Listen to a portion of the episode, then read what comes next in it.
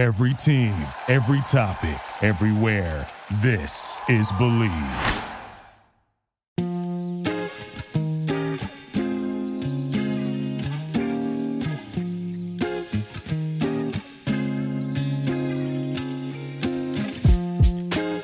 What is up? Welcome to the Los Angeles Dodgers podcast on the Believe Network. JP Hoornstra with the Southern California News Group. And the Dodgers were almost on the losing end of a perfect game today. I can't believe it. Drew Smyly, ladies and gentlemen, took a no hitter through seven innings, a perfect game through seven innings, I should say. Did not give up a hit until David Peralta, in case you haven't seen it, spoiler alert, hits a squibber off the end of his bat. Ball goes maybe 30 feet, and both Smyly and Yan Gomes tried to get the baseball, tried to pick it up. Gomes practically tackles Smyly on the turf. Anyway, I had to mention that because it was probably the most bizarre ending to a perfect game or no hit attempt that I have ever seen. I'm not in Chicago, I'm in Los Angeles. Uh, so I will include games covered in person and on TV. With that, I don't think we have to talk about today's game anymore, other than to say that once again, the Dodgers find themselves under 500 at 10 and 11 for the season. Quite a few things are going wrong with that. I talked about the bullpen later in this episode with, well, two people really. We have two guests on today. One is a member of the Dodgers bullpen, Justin Bruihl, who I spoke about last week. I spoke about Bruihl in the context of possible changes coming to the Dodgers bullpen because Bruihl had been off to a good start at AAA. Great start, actually. Uh, hadn't allowed a run. And not to anybody's surprise, I don't think, the Dodgers made a transaction after the last episode, during which I pointed out the Dodgers had not made a single transaction through the first two weeks of the season. Since then, just this week alone, we've had one, two, three, four, five, six, seven transactions in the last five days, making up for lost time. So Bruihl got called up. Andre Jackson got sent down on Monday. Tuesday, Luke Williams got called up when Mookie Betts went on paternity leave. Wednesday, Yonny Hernandez came up when Miguel Rojas hit the IL. Thursday, Andre Jackson came right back. Yonny Hernandez got sent back to Oklahoma City. And then Friday, today, as I record, Jake Reed got called up. Jake Reed, poor Jake Reed, had to show up in Chicago for a day game after catching a 6 a.m. flight out of AAA. And he didn't even have the craziest week of any of those guys. Yonny Hernandez so this is all via Alex Freedman of the Oklahoma City Dodgers play-by-play booth. Monday night, Yonny Hernandez flies from Oklahoma City to Albuquerque. Tuesday, Yonny plays in Albuquerque. Wednesday morning, he flies from Albuquerque to LA. At least so far, we're moving, you know, logically east to west, right? But then Wednesday night, he flies from LA to Chicago. Only Friday morning to get sent back from Chicago to Albuquerque. So Yonny Hernandez's frequent flyer miles are getting rung up this week big time. Speaking of getting rung up, the Dodgers struck out six times in a row against Drew Smyly, who throws two pitches.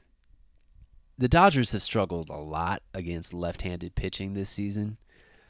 I wrote about a little bit of that last week, and really with Will Smith not having come off the concussion related injured list, that hasn't gotten any better, as evidenced by a 13 0 loss on Friday. Uh, the Dodgers, like I said, have a few problems going on, but we're not going to dwell on those. I want to get into this interview with Justin Bruihl because he told me something pretty interesting, something I've really never heard from a player, which is that their focus at AAA is different from their focus at the major league level in terms of their game plan and what they want to execute. So stay tuned for that. Following Justin, we have Shawn Green coming on. We talked about the bullpen. We talk about Madison Bumgarner possibly throwing his last pitch in the major leagues.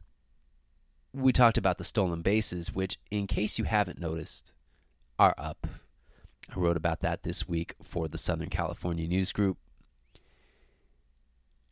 You heard a lot from me last week. You don't need to hear from me anymore. Let's take a quick break and bring on Justin. stat line says you've been basically perfect at AAA. Yeah. I'm sure you have a little bit more nuanced critique, but how had, Mm-hmm. how had it been going in your opinion? Yeah, I mean, pretty good. Um, striking out a lot more guys than I usually have been, which is, uh, I guess, good to see. I've kind of been chasing strikeouts a little bit more. Um, but, I mean, here, kind of the opposite. Just try to get outs, not really chasing strikeouts as much. I mean, there's a time and a place for that, but yeah. From a strategic standpoint, what does chasing strikeouts look like for you in terms of how you approach about it? So me, I'm just. I think I'm throwing a lot more sliders this year. I mean, that is my out pitch. That's my miss pitch. Um, so I'm throwing that a lot more, especially to righties this year. I think that's where I've seen a big difference with uh, striking out righties. It's working. Yeah. Is it the same Definitely. slider as last year? So I changed the grip. I want to say when I was in AAA in like August last year. Um, so it's a little bit different grip. Um, I'm getting a lot more horizontal break on it. I think I'm throwing it a little bit harder too, and it's not so like loopy or slurvy now. Um, so it's a little bit sharper and tighter, I'd say. Plays off the fastball better. A lot better, yeah. Approximate fastball to slider ratio. What would you say? More sliders than fastballs now? So I'd say, uh, from what I've seen in AAA, it's pretty like 33, 33 or a third each for cutter, slider, sinker. Okay. Um, so I think last year it was like 60 or 70 percent cutter, 30 percent slider, and then barely any sinkers. So definitely more even across the board. Made a distinction between the approach at AAA versus here. So what's, what's the difference and why would there be a difference? So I think for me here, like I think my role here is try to be available every day. So I mean, if I'm trying to get early contact here, I'm going to throw less pitches. Ideally, be available to pitch every day. Whereas in AAA, I know I'm going to pitch once every third day. I can run my pitch count up or whatever. It's not that big of a deal. But I think my big thing here is just getting early weak contact, being avail- being available to pitch every day. It's a little bit unusual. I mean, in my experience, like you should know the, the role that you occupy at that level is the role that they prepare you for at this level. You're still a relief pitcher, but probably still face a ton of lefties. Yeah. But like the approach is different. Why not have the same approach at the different levels? Um, I don't know. I think I'm more comfortable because I mean, every time I've been here, the up and down the last few years, that's been my role, is like early contact. That's what they're telling me they want from me. They don't want me to chase strikeouts and stuff like that. So it's more kind of what they want for me, I guess. So would your pitch mix in AAA necessarily be the same as? Yeah, I think it would be the same uh, for sure. Like that wouldn't change. Um, I think just more. I, I think I would in AAA. I was trying to like get a little bit more chase, like off the plate, swing and miss. Here, my my main focus is throwing strikes. Like that's my big thing here. catch up with Yep, have a good one. All right. Thank you to Justin Bruihl for joining me. Apologies for the audio there. We cranked that one out in the middle of the clubhouse pregame earlier in the week. And so the audio wasn't quite up to snuff. Um, before I bring on Shawn, little little production note here. So while Shawn and I were talking, he mentions his career stat line against Randy Johnson. And I tried looking it up and I, I couldn't. And it's not really good podcast material to listen to a guy look up information on the internet. So I went ahead and did the work uh, this time. And I will tell you that Shawn's assessment of his career against Randy Johnson was pretty much spot on. He was 10 for 33 with two home runs, three doubles, and four walks in his career. A stout 954 OPS, which is absolutely one of the best all time against Randy Johnson. Pretty incredible considering Shawn Green was a left handed hitter. Randy Johnson, obviously a left handed pitcher. Really, you literally have to go to Barry Bonds to find a lefty who performed better in his career against uh, Randy Johnson than Shawn Green. And I, I don't have it broken down by year, but Barry Bonds batted 409 with a 581 on base percentage and an 864 slugging percentage in his career 22 at bats, three home runs.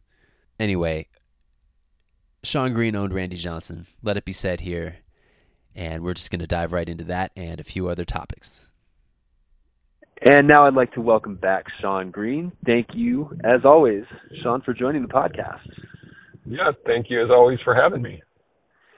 We are speaking here on Thursday, and the news is still somewhat fresh that Madison Bumgarner was designated for assignment today. Uh, if you've seen him pitch this season, maybe not too much of a surprise. He's got an ERA in the tens, and he just does not look like the same guy that the Dodgers saw year after year after year with the Giants in his prime. Uh, but I was thinking about that and reflecting on how if this is the end of Madison Bumgarner's career, man, that that would be a heck of a career to see go after all the pitching duels against the Dodgers, uh, going head to head with Clayton Kershaw on uh, so many occasions. Some of his back and forth duels with Yasiel Puig and Max Muncy. This is kind of a guy that you know, even though you don't like him as a Dodger fan, it's going to be kind of sad to see him go if this is the end. Yeah, it's always you need to have you know you have your team that's kind of your hero, and you have the villains, right? And um, the villains are usually made up of guys who perform really well and teams that you hate. And most Dodger fans hate the Giants. And uh, yeah, he was he was a, a key cog in in their kind of championship runs and and the years following when they were, you know, battling the, the Dodgers against, you know, like you said, Kershaw and him, or there's a lot of parallels came up around the same time.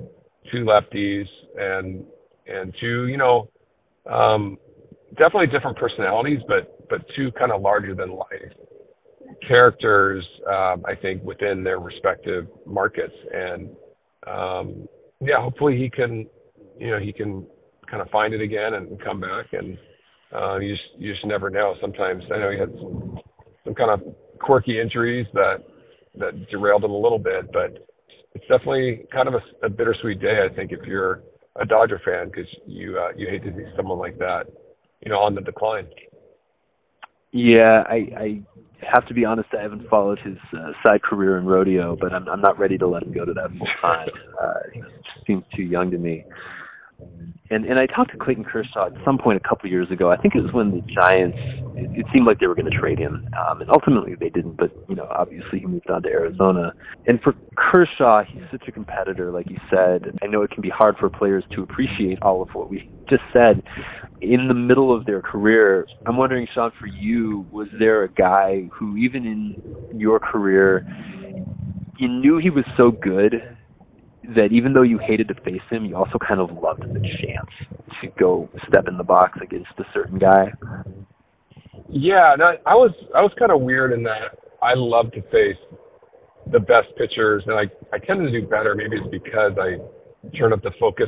My style of hitting was very much understanding what they were trying to do and and get the pitch out of that that I wanted to hit. And so a guy like Randy Johnson, you know, lefty on lefty, and he's you know probably I say probably the most intimidating pitcher of our era, just in stature and you know, kind of a funky motion and through you know upper 90s, um, close to 100 there, and and but I actually hit well against him, and I loved I loved facing him, um, just because you know it's, I, I tell people who never got the chance to play in the big leagues, but maybe played little league or high school, it's it's it's no different really than facing that stud kid in little league that throws really hard, that everyone's kind of nervous and excited and all that. You kind of it's like it's kind of the same, and that's Randy. I think would be the guy that mm. was kind of a focal foe that I, I I really enjoyed facing, even though it was a challenge.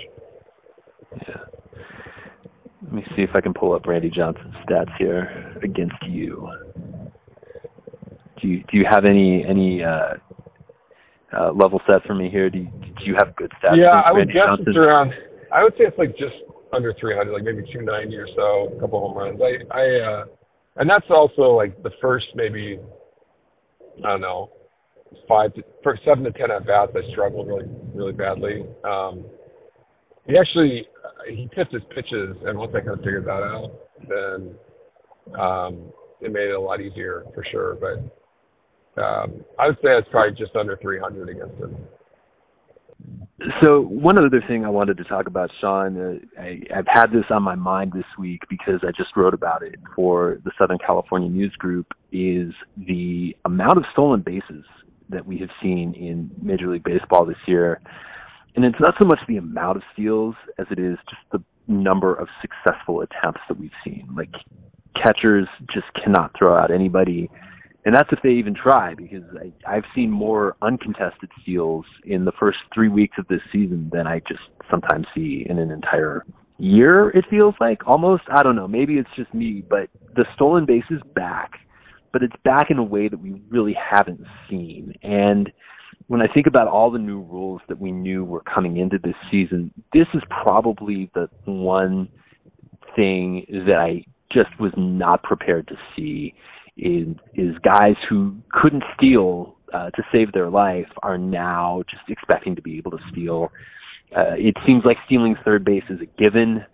And I don't know, Shawn, do you like this change? Do you like the stolen base and do you like the the the uncontested stolen base uh, at the volume that we're we're seeing it so far in the season? Yeah, I I love the intention of it and I think you know, I think they've done a baseball's done a great job of the process behind bringing these new these rule changes in by testing the minor league and getting data around it. Um, I think everyone loves the pitch clock. Um, the bigger bases, I for me, I, I don't I don't really know if how relevant that is. I mean, it just seems a little I don't know. Um, kind of take it or leave it. Um, but the pickoffs, I think, are limiting the the number of pickoffs and and creating some punishments around if you exceed it and don't pick the guy off at. I think that it starts to get a little tricky. And, and look, they're trying to be progressive, and it's not like everything is going to work out perfectly. So um, they've been pretty clear that you know all the stuff is like we're to see how it goes, and um, we could always massage it to make it better. And and I think that's probably what's going to happen with stone bases. It, it should be. I don't know what the historic you probably have all this. You probably wrote about the historic numbers around success and failure uh, attempts, um, but it, it, if they can kind of get it closer to that, um, I think it makes a ton of sense. Maybe even exceeding that because of the new philosophy is not to waste it out trying to steal a base. So mm-hmm. to encourage a more exciting game, more exciting style of play, um, there needs to be a likelihood of success, more likelihood of a likelihood than a, than a failure. And I don't know what that threshold is. It seems maybe it's a little too high right now. Yeah, I can definitely see the pitching contingent of the Players Association deciding to bring this up, uh, maybe even before the next collective bargaining agreement expires.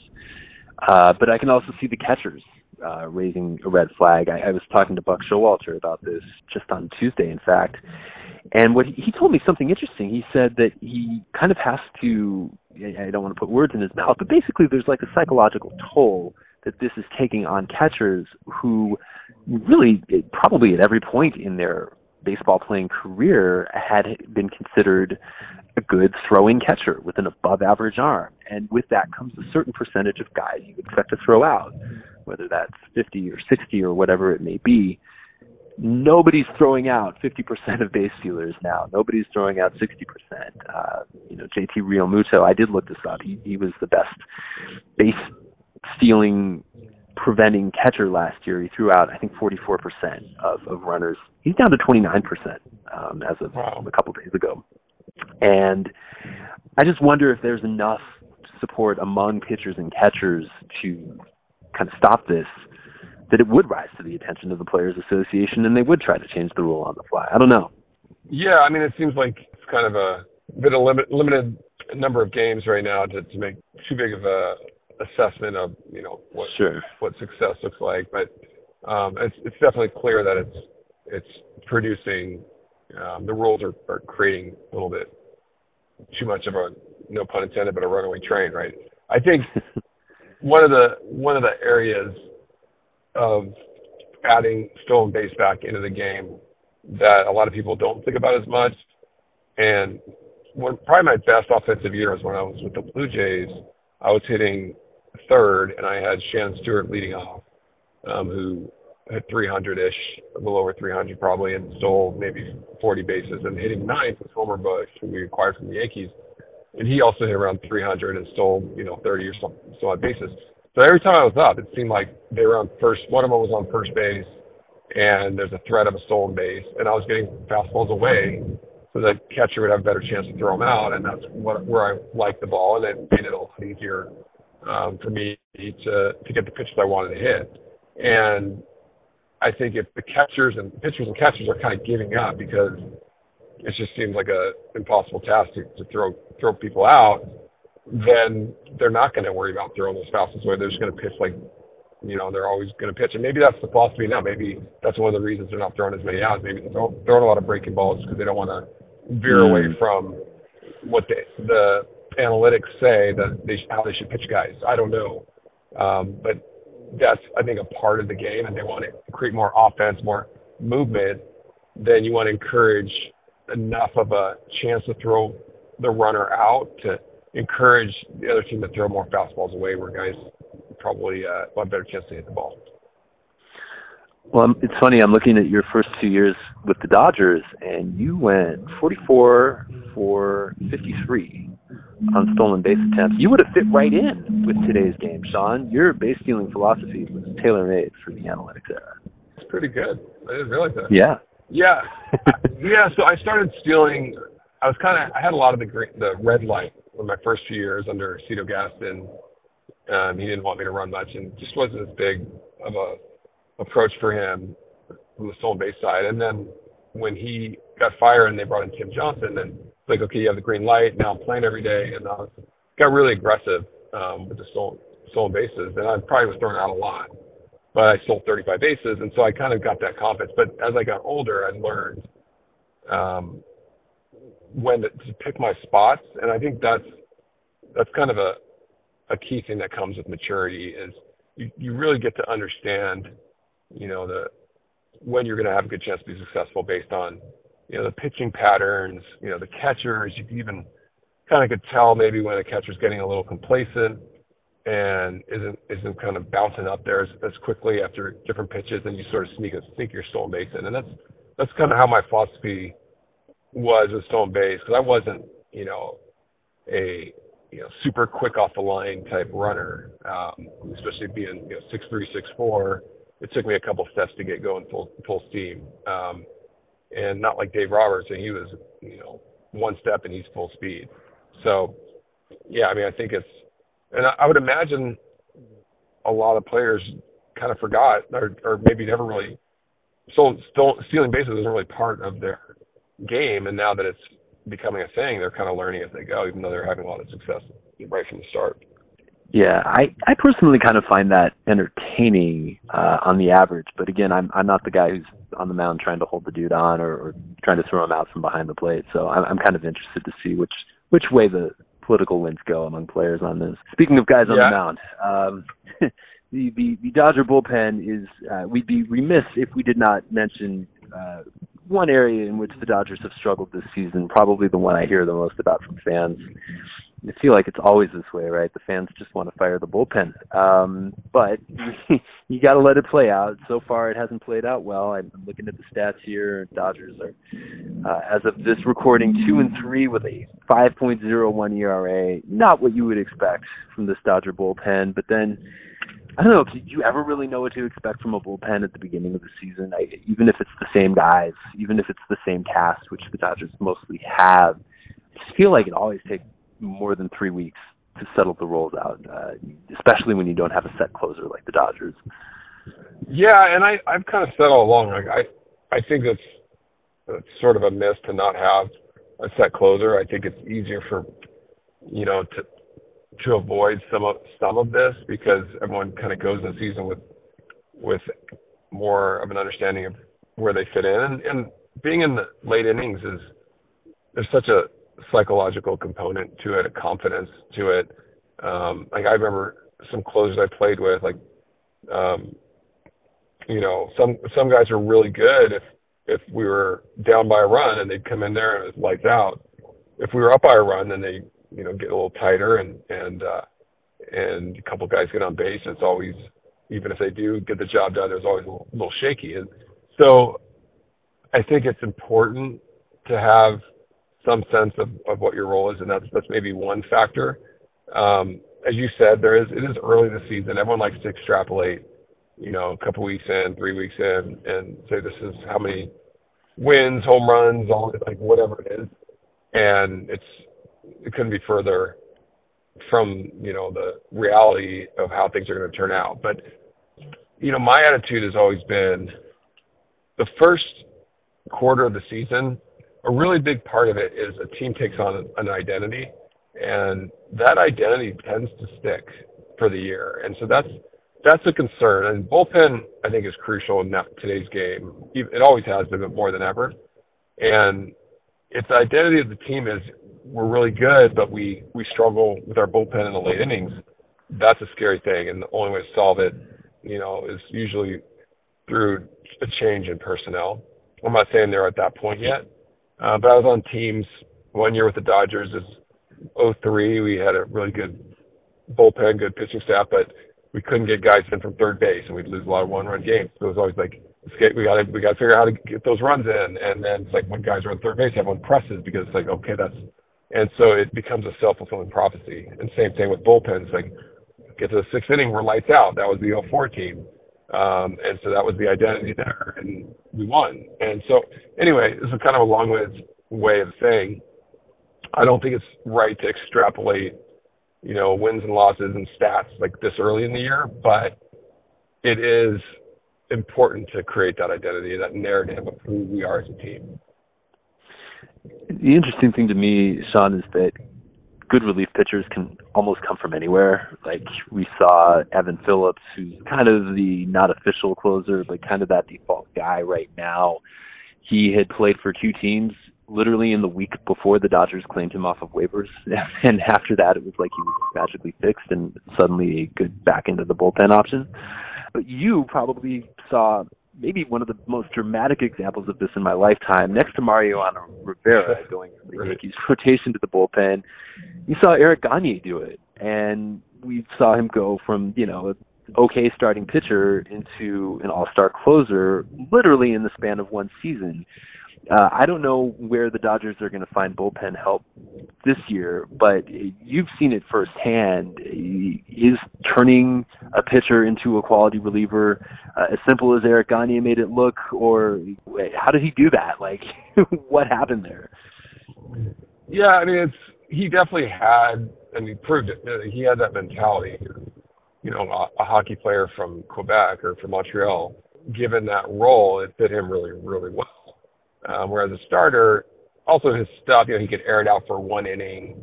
The stuff went from, you know, throwing in the, you know, as a starter, sitting at 93, 94, and all of a sudden he's throwing 97, 98, and hitting his spots. He had the the same control. He's always good with his, you know, his control. He had a good changeup, and then all of a sudden you, you, know, you just air it out for one inning, and you still have that control. You're kind of a different pitcher. And, and John Smoltz was was an all star in both positions, but he was able to make that transition and threw a lot harder as a closer than he was a starter, right? He just let it all out of the tank.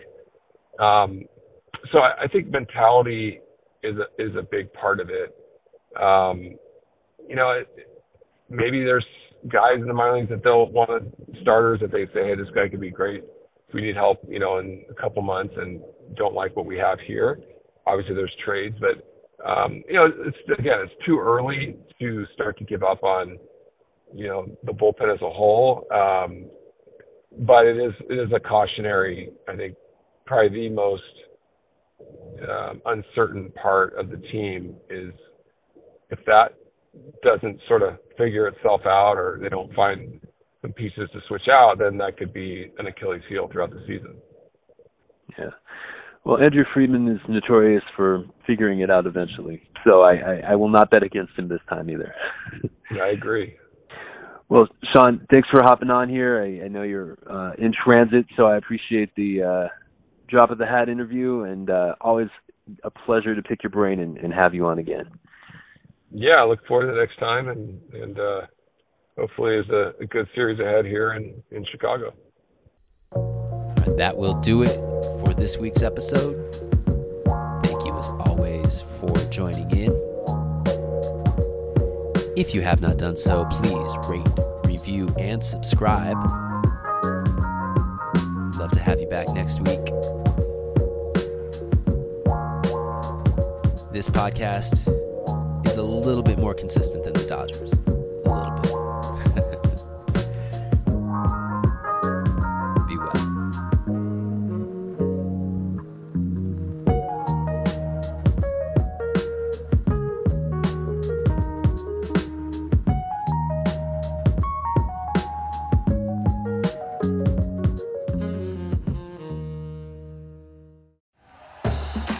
for listening to Bleav. You can show support to your host by subscribing to the show and giving us a five star rating on your preferred platform. Check us out at Bleav.com and search for B L E A V on YouTube.